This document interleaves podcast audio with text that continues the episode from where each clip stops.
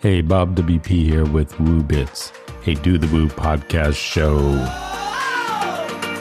Woo! Woo!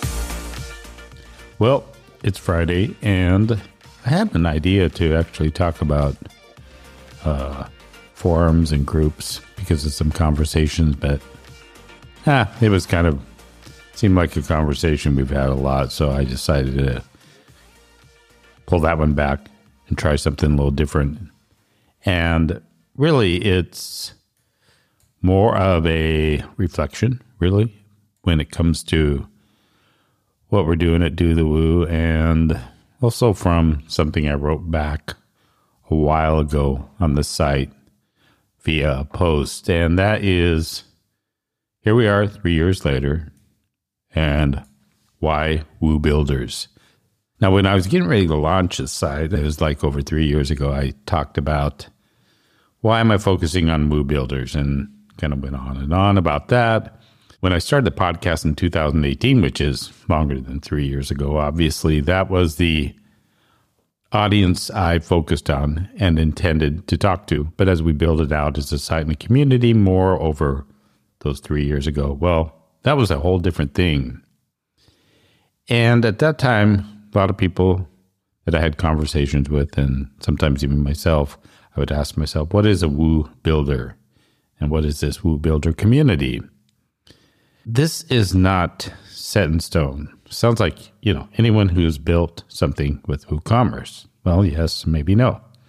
You might think of developers and designers, those who build products, services for WooCommerce, freelancers, agencies, there are smaller implementers and a lot of unique builders in between all of those.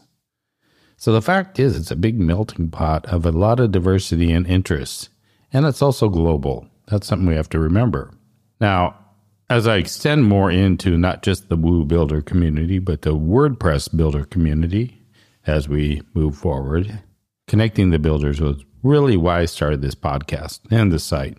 Now, both in Woo and WordPress, you think about there's a kind of a smaller, hardcore community of builders that have been in the space for quite some time and they built successful businesses and they talk with each other. You'll find them talking in Slack and everywhere else. Then there are other builders who are just new to the ecosystem or entering it. Now, the other thing is there's a lot of in between those two. I mean, it's not either you're hardcore or you're just entering it. There's a lot of builders out there who really don't connect to the so called community.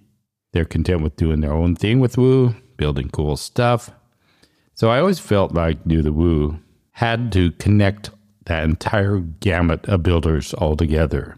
And that meant helping them to understand what drives the community and how those who have been in it for some time think about the community and how they've built their businesses whether it is services or products.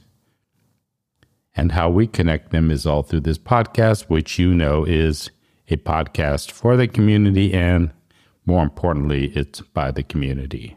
So I haven't really told you anything new. Moving forward, I think it's just important to remember when you're building a community of voices, literally, like we've done, what I've discovered is that you need to be very flexible. And this is especially important at all kinds of levels, but as a podcast producer, I think one has to be careful not to put up too many barriers for whoever wants to voice their story. So, the one thing I feel is that the hosts that we've had, the guest hosts that we've had, a lot of people that have been involved with Do the Woo have made it successful because they're flexible. And we continue to keep the doors open and inviting.